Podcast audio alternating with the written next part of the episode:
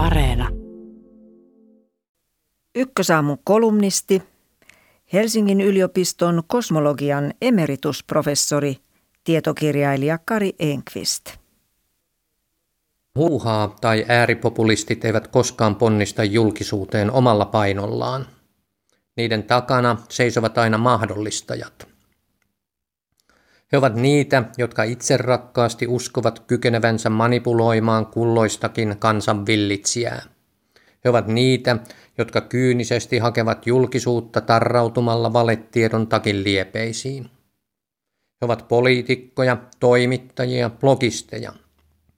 Heidän yhteinen nimittäjänsä on huomiohakuisuus, ja sitä herraa palvellessaan he ovat valmiit flirttailemaan sekä meuhkaajien että harhaanjohtajien kanssa. Historia on kuitenkin osoittanut, että paha, jota nämä mahdollistajat ovat luulleet hallitsevansa, karkaa aina lopulta heidän kontrollistaan. Siksi kyseessä on tulella leikittely. Tätä urheilulajia olen viime aikoina havainnut harrastettavan Suomessakin. 1920-luvun Saksassa konservatiivit pitivät natseja roskaväkenä, jota ohjailemalla kommunistit saataisiin pidettyä aisoissa – Yhdysvalloissa republikaanijohtajat inhosivat Trumpia, mutta kuvittelivat voivansa hyödyntää häntä omien tavoitteidensa välikappaleena. Suomessa Timo Soini uskoi ohjastavansa puolueensa räyhälaitaa, mutta hevonen karkasi kuolaimista ja Soinin ratakierroksesta tuli Ikaroksen lento. On kuin populismia ajaisi gravitaation kaltainen voima – se panee putoamaan kiihtyvällä nopeudella yhä syvemmälle pimeyteen. Eikä sille tunnu voivan mitään. Yhdysvalloissa vauhtia piiskasivat vaikkapa eräät Fox Newsin äänekkäät toimittajat, joiden suosio kasvoi samaa tahtia kuin heidän väitteensä loittonivat totuudesta. Näkyvyyttä niitettiin liiottelulla, mielipuolisilla sepitteillä ja salaliittoteorioilla. Nyt kun uutiskanavaa uhkaavat miljardiluokan vahingonkorvaukset, takkia on siellä alettu kääntää niin, että saumat repeilevät. Samoin QAnonin valheita levittänyt amerikkalaissenaattori Marjorie Taylor Greene on yhtäkkiä oivaltanut ollensa väärässä heti, kun hänet äänestettiin pois senaatin komiteoista. Juutalaisten avaruuslaserit eivät olekaan sytyttäneet Kalifornian metsäpaloja, ja kaksoistorneihin todella iskeytyi lentokone. Hän vannoo nyt. Vaikka mahdollistajat muuta väittävät, amerikkalaissenaattorin tavoin he ovat pohjimmiltaan vailla periaatteita. Heille kelpaa mikä tahansa, mikä kulloinkin edistää henkilökohtaista uraa. Kyyninen katsoja ja kuuntelulukujen kalastelu tai oman maineen kasvattaminen totuuden kustannuksella ei ole tuntematonta Suomessakaan. Tiedotusvälineissä verhotaan hurskasteluun, jonka mukaan myös kriittisten äänien pitää päästä kuuluviin.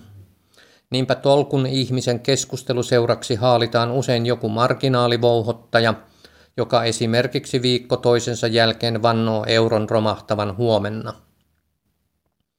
Tätä paapomista kutsutaan tasapuolisuusharhaksi.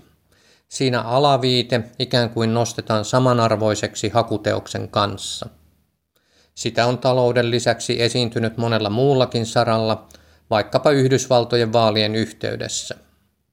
Podcasteissa suorastaan kilpaillaan siitä, kuka löytää räväkimmän räksyttäjän ja aiheista ufoimman. On surullista, miten taipuisaksi mahdollistajien moraalinen selkäranka on vääntynyt. Typerimpiäkin väitteitä markkinoidaan mukamas mielipiteinä, vaikka ne ovat vain täynnä ääntä ja vimmaa, tarkoitusta vailla – Usein tällaista toimintaa puolustellaan väittämällä, että jos äärilaitojen äänet tukahdutetaan, ne häipyvät omille pimeille foorumeilleen. En tiedä, miksi se olisi pahasta. Samalla logiikalla vaadittiin aikoinaan, että Stalinia pitää hyssytellä, koska hänet voisi korvata joku vielä vaarallisempi. Mutta jos ääriajattelulle annetaan tilaa tasavertaisuuden nimissä, se samalla normaalistetaan – kun mahdollistajat päästävät hörhöt ääneen viitsimättä kyseenalaistaa heitä, kohennetaan samalla liekkejä, jotka pahimmillaan polttavat yhteiskunnan.